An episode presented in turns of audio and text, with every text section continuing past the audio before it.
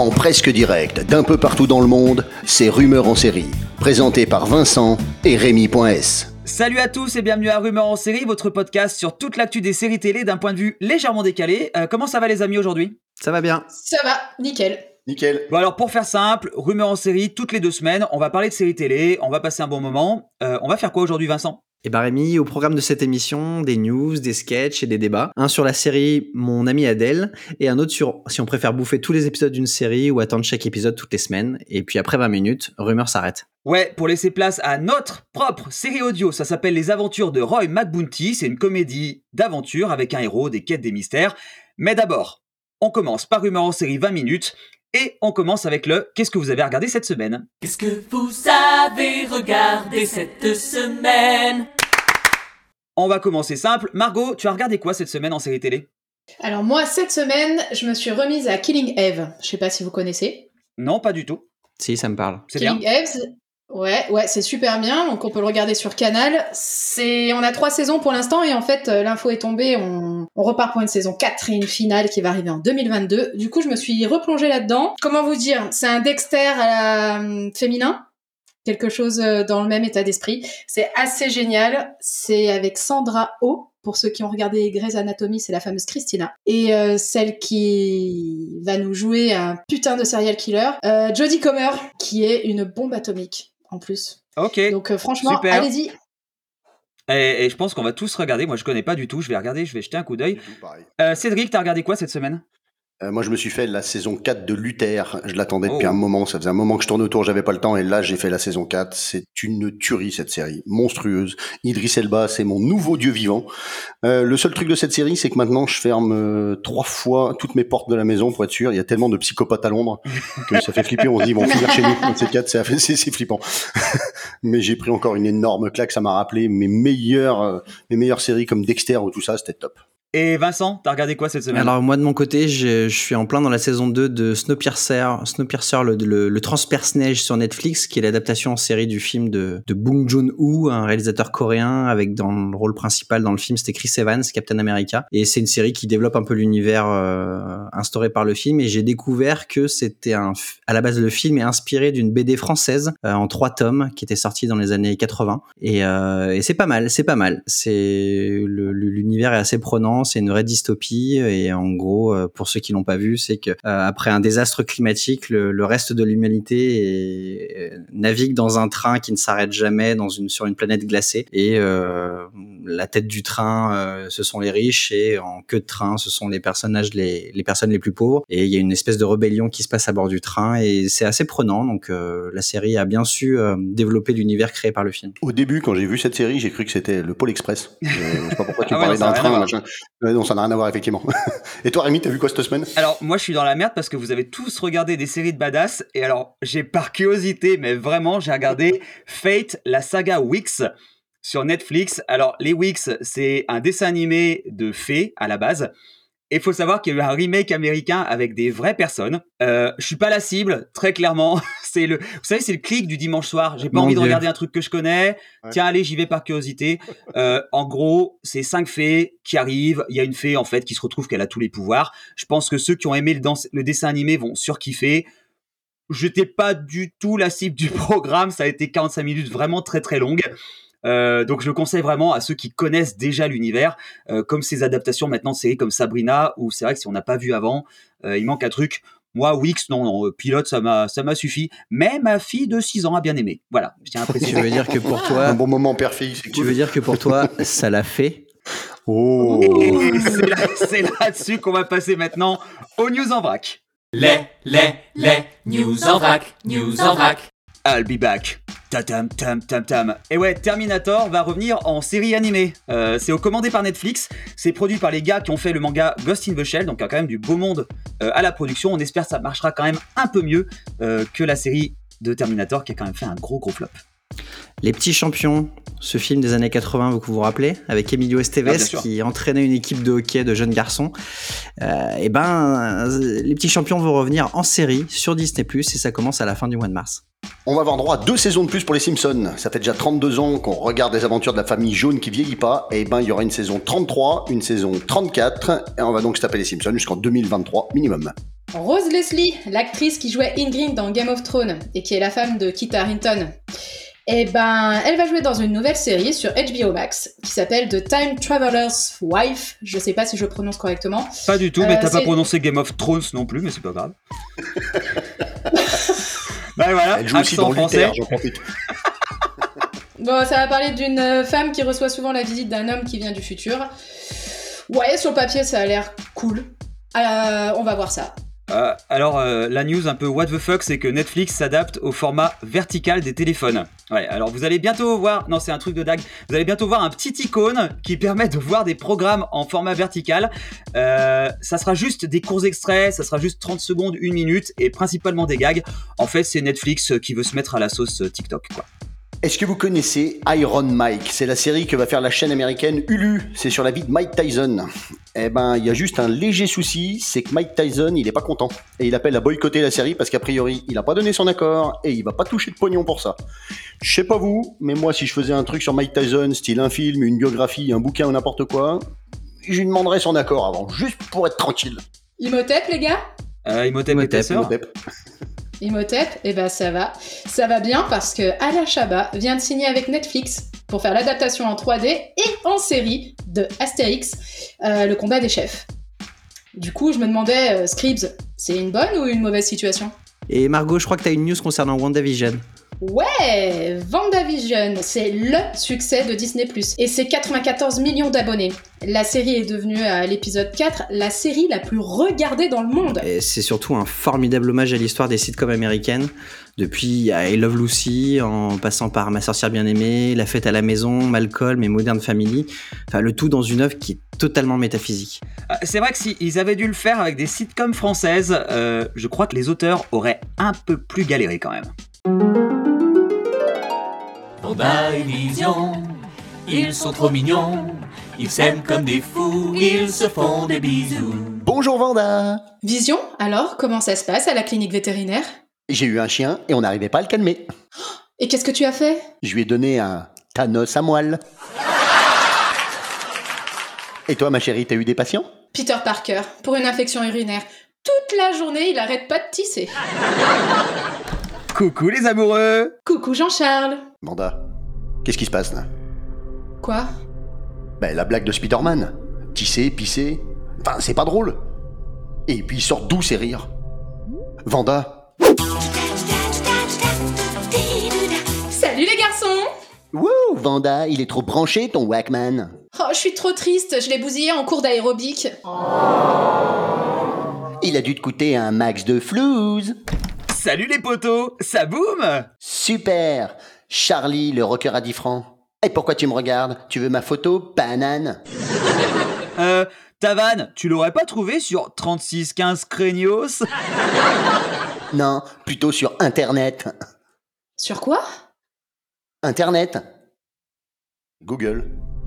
La 5G. Facebook. Vision, de quoi tu parles? Ça me revient.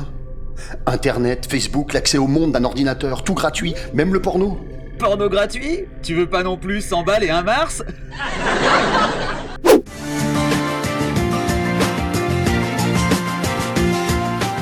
Wanda ? Vision, je ne peux pas te parler. C'est la mère de Mistral. L'assistante de Blanche est en fait la fille cachée de Charlotte quand elle a eu une aventure d'un soir avec Léo, déprimée d'avoir appris la mort de sa mère décapitée dans le Vieux-Port. Mais elle n'est pas décapitée. Elle a changé d'identité et de sexe. Maintenant, elle s'appelle Georges et elle vend de la drogue pour envoyer de l'argent à son fils que j'ai envoyé en prison et qui maintenant cherche à me tuer. Peut-être que vous le méritez. Quoi ? Eh ouais, boum, dans ta face. C'était Charles Frémont depuis le début. Et c'est même moi qui ai cassé son Walkman. Wanda, arrête ça. On doit partir des sitcoms françaises. Mais si on les quitte, tu mourras. C'est quoi la prochaine ? Soda, de Kev Adams. Arrête tout, c'est cool, c'est bon. Ah ouais, ça m'arrange aussi. Allez, c'est l'heure du on a tous regardé. On a tous regardé. Non, pas moi. Alors, avant de commencer, on va juste rappeler qu'on n'est pas journaliste, on est juste des fans de séries, notre opinion est personnelle, donc... C'est que notre avis, si t'es pas d'accord avec nous, ouais c'est cool, ouais c'est cool, ouais c'est cool, mais on a quand même un peu raison. Bon, cette semaine les amis, on a tous regardé Mon ami Adèle, qui a le titre anglais Behind Her Eyes, et il faut le préciser parce que le titre français a rien à voir. Voilà, mais alors, vraiment, c'est de l'ordre de X-Files aux frontières du réel. La traduction, je sais pas ce qu'ils ont fait. On a tous regardé. Les copains, vous en avez pensé quoi de Mon ami Adèle? Alors moi, je suis un peu mitigé. J'ai pas forcément accroché énormément à l'univers de la série, même si j'ai trouvé que c'était plutôt bien joué et qu'il y avait une atmosphère assez comment dire, pesante. Ouais, exactement, ah, oui. Tout au long de l'épisode. Et même si j'ai pas hyper accroché, je pense que je poursuivrai quand même au-delà du premier épisode pour voir un peu où ça nous mène. Ouais, les autres, vous en avez pensé quoi, Margot? Eh ben, je partais avec quelques a priori et finalement, je suis agréablement surprise. Alors pour le coup, j'ai regardé que le pilote. D'accord. Mais ouais, bizarre, angoissant et en même temps assez attrayant, envie d'aller voir le deuxième. En plus, j'ai eu des super retours. Il paraît que la fin est juste extraordinaire. Donc j'ai envie d'aller voir. Ok, Cédric, t'es d'accord avec Margot, avec Vincent, t'en penses quoi? Alors, c'est bizarre, mais moi j'ai regardé le pilote, et après j'ai regardé toute la série, donc je vous en dirai pas plus. Mais pourtant, j'en ressors en me disant, c'est pas ce que j'imaginais, et c'est pas top. Voilà, donc, par contre, il y a un truc que je note, moi, ça va paraître bizarre, mais je suis très agréablement surpris, parce que ça fait longtemps que je n'avais pas vu une jeune fille black jouer dans une série, et elle est juste... normal, elle c'est juste superbe. Quelqu'un qui habite à Londres. Non, mais c'est juste quelqu'un qui habite à Londres et c'est pas validé en disant elle est black parce qu'elle vient d'une. Elle est black, voilà. C'est très agréable de voir quelqu'un de couleur jouer dans une série sans être obligé de. Je sais pas si vous comprenez ce que je veux dire. Oui, mais oui, on ne vient pas poser le truc que la nana, elle... Voilà, sans justifier. Elle est, voilà, c'est une habitante de Londres, voilà. Mais alors, je comprends pas. Même après avoir regardé à la fin, t'es un peu déçu quand même. Moi, la fin m'a profondément déçu, mais clairement.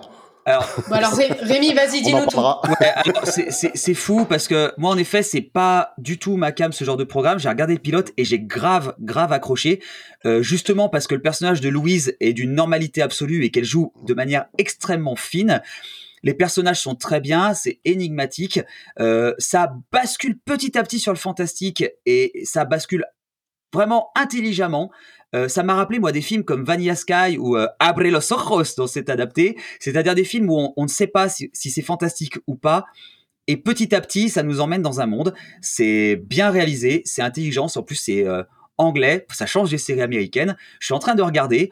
Le seul point négatif, et ça, je pense que ça va être quelque chose que je vais dire régulièrement dans cette émission, c'est que je le regarde aussi parce que tout le monde sur Internet a dit « Il y a un twist de badass à la fin. » Et que maintenant je suis très curieux de savoir qu'est-ce que c'est ce twist incroyable qu'il y a à la fin.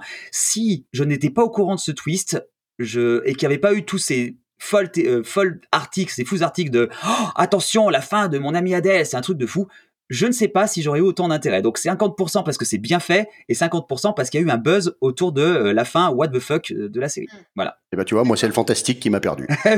La bascule sur le fantastique. Mais... Je trouvais ça bien avant et la bascule m'a perdu. Et ouais, et alors, moi, pour avoir regardé que le pilote, j'ai déjà une théorie sur un des personnages qui est présent dans le pilote.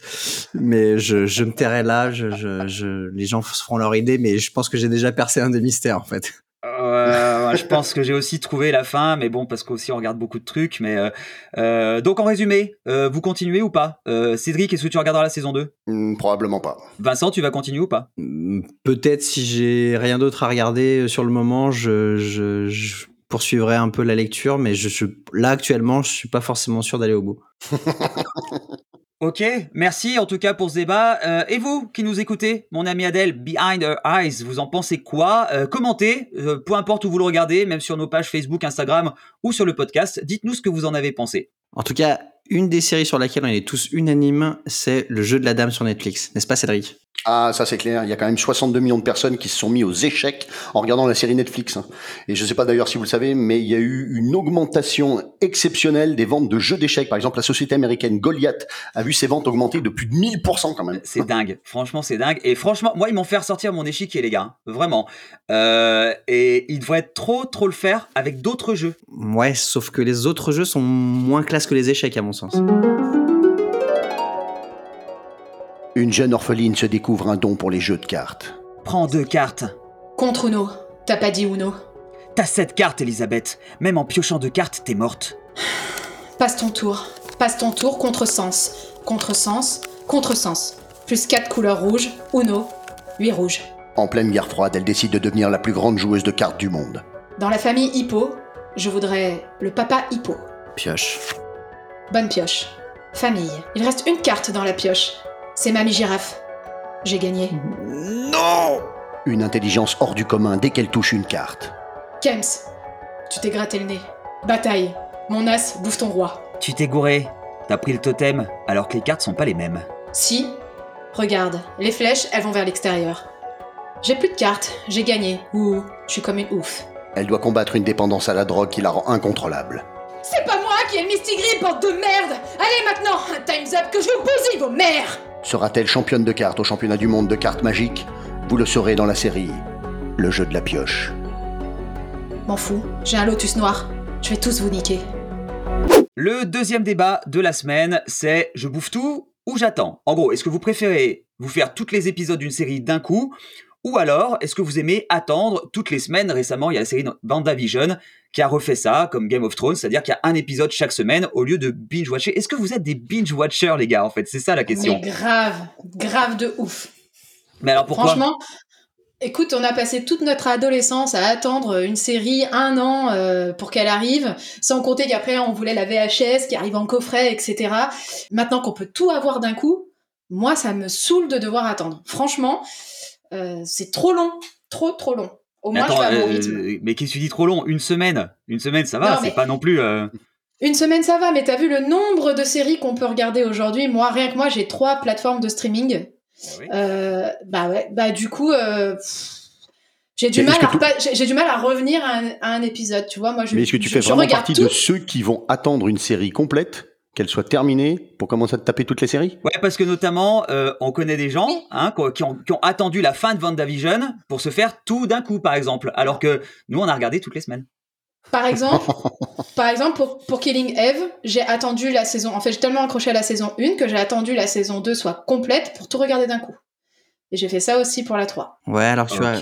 Moi, je vais être très clair. Le seul souci d'attendre une semaine, ça va dépendre des séries. Une série comme Game of Thrones, je pouvais faire difficilement plus qu'attendre une semaine de plus parce qu'il y avait tellement de spoils qui tombaient de partout que si tu rates un truc, c'est mort. Donc, tu te fais spoiler de tous les côtés, c'est pas possible.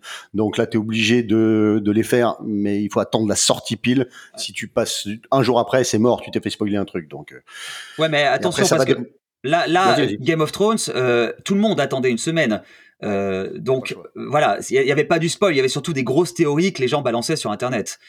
C'était pas non plus du spoil. Le spoil, c'est quand justement les gens regardent toutes les semaines et que toi t'attends. Là, oui, mais si j'avais dû attendre, je me serais fait spoiler. Si j'avais dû attendre une saison complète avant de me taper les 3 saisons, je me serais fait avoir et j'aurais vu les trucs et tout serait passé. Donc c'est pour ça que certaines t'obligent. On dit exactement la même chose. Donc oui, c'est ça. On est d'accord.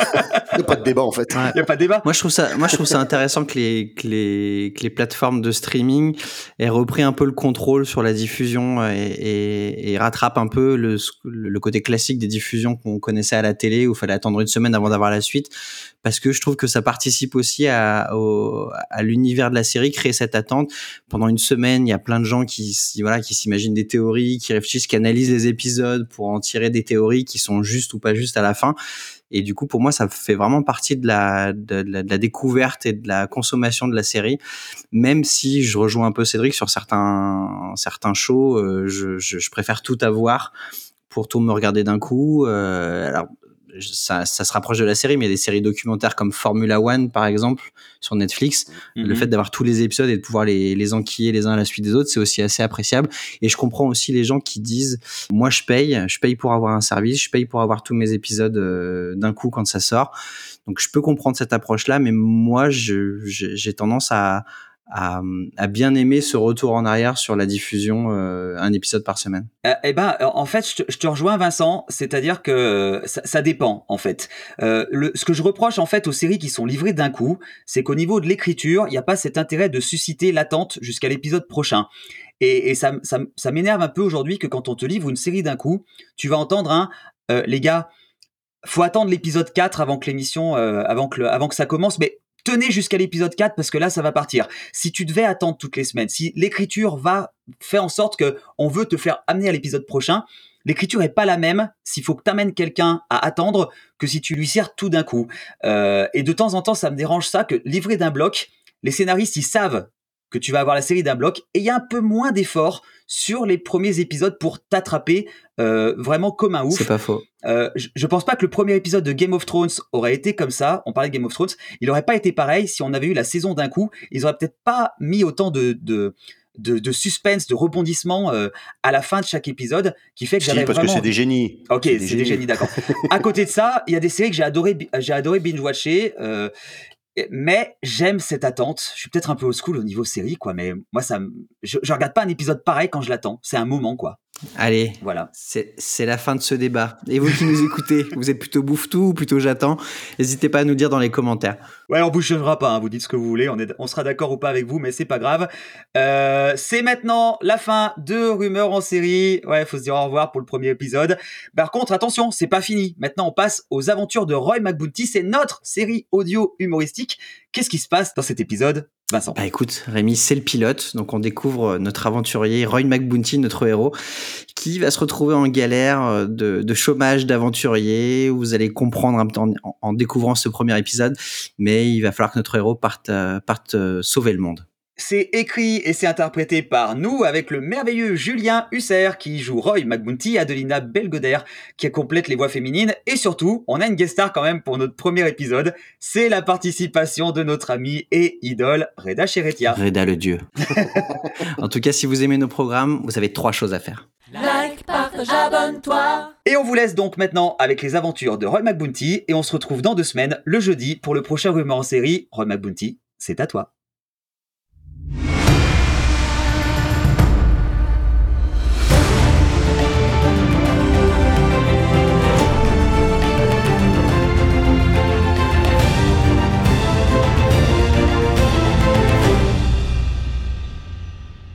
Aventuriers, 10 acolytes, une malédiction et un trésor, ils sont là pour sauver le monde et aussi trouver l'amour. Ouh, ah, les aventuriers dans un temple inca.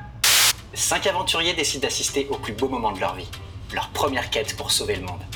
À la fin de la semaine, ils se donnent des notes et le gagnant remporte une relique. Bienvenue dans une quête presque parfaite. Elle était pourrie de sa race, ta quête. Je me suis fait chier du début à la fin. Mais ferme ta gueule, salope. Moi, au moins, j'avais des pièges dans ma pyramide. Toi, t'avais quoi? Des pics qui sortent du sol.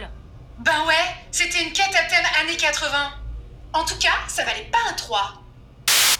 Ici, Maria Manounas, en direct de l'inauguration de l'International Adventure Museum de New York. Tous les plus grands aventuriers sont là ce soir. Indiana Jones, Lara Croft, Alan Quaterman, Benjamin Gates, Nathan Drake, les Goonies, Patty McBounty, et tout de suite, Indiana Jones prend la parole pour son discours. Ta ta ta ta. Ta ta da. Ta ta da ta. Ta ta da ta. C'est pour vous qu'on sauve le monde. Parce que sans le monde, dans le monde, eh ben y a personne. Oh.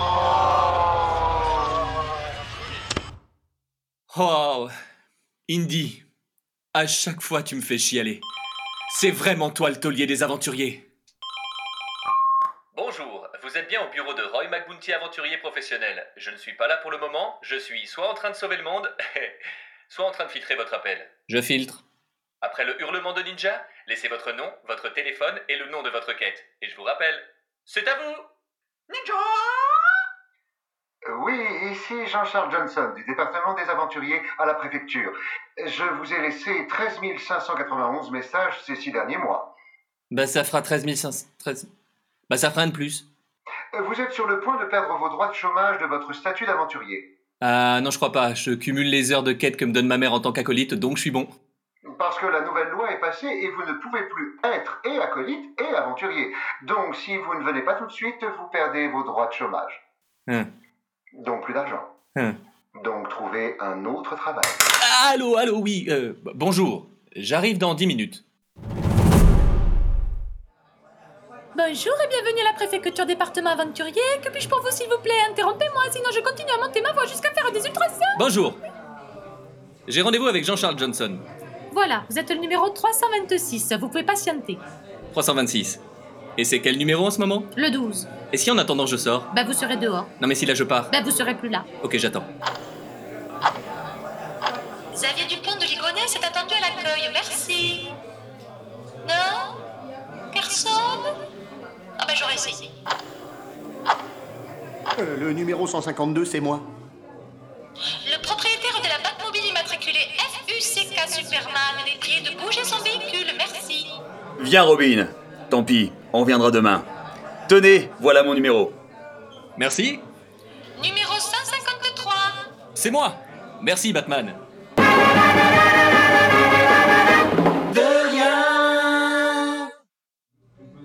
Bonjour, monsieur McBounty. Installez-vous. Alors, quel est le problème ? Je vous explique. Bon, ça fait 10 ans maintenant que vous avez le statut d'aventurier sans problème. Sauf que le G8, au lieu de régler le problème de guerre et d'écologie, a préféré s'attaquer au statut. La statue de la liberté. Non, au statut d'aventurier. Pas une vraie statue. Désolé, c'était pas clair. Et à la fac, j'ai foiré en mots à double sens. Pour faire simple, ils se sont rendus compte que certains aventuriers se faisaient passer pour des acolytes, alors qu'en fait, ils n'allaient jamais sur le terrain et ne sauvaient jamais le monde. Ils signaient juste un papier et touchaient 1 an de chômage. Et vous, ça fait 10 ans que vous êtes acolyte de votre mère. Je vois pas du tout ce que vous voulez dire, je demande mon avocat. C'est Changli le meurtrier.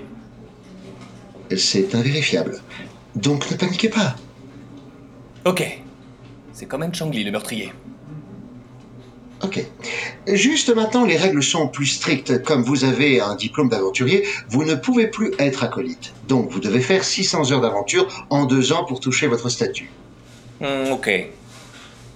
Mon chômage s'arrête dans 6 mois, je commence dans 5 mois et 30 jours. 31, si c'est en juillet. Ben non. Vous aviez 6 mois il y a 6 mois, d'où mes 13 591 messages. Vous avez 24 heures pour déposer une quête, comme ça vous la réservez, il n'y a que vous dessus.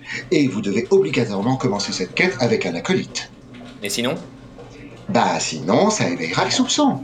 Et on s'intéressera à ce que vous avez fait ces 10 dernières années.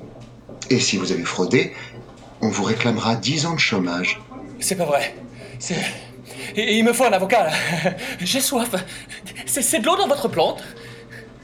Une quête officielle et un acolyte dans 24 heures. Au revoir, monsieur McBounty. Quelle journée de merde! Excusez-moi, mais je crois que quelqu'un vient de voler votre portefeuille. Super! Au moins, je peux pas tomber plus bas. Bon, il vient ce bus?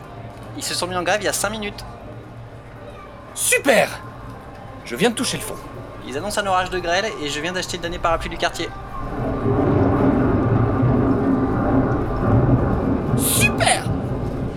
C'est super!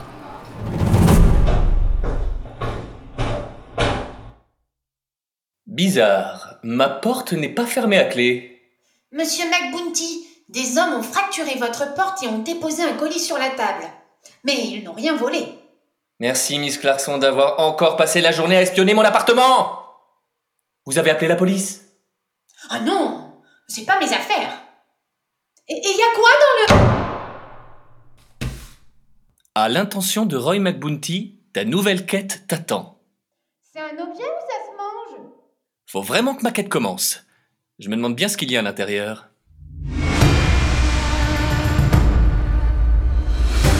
La suite des aventures de Roy McBounty, c'est la semaine prochaine, juste après Rumeurs en série.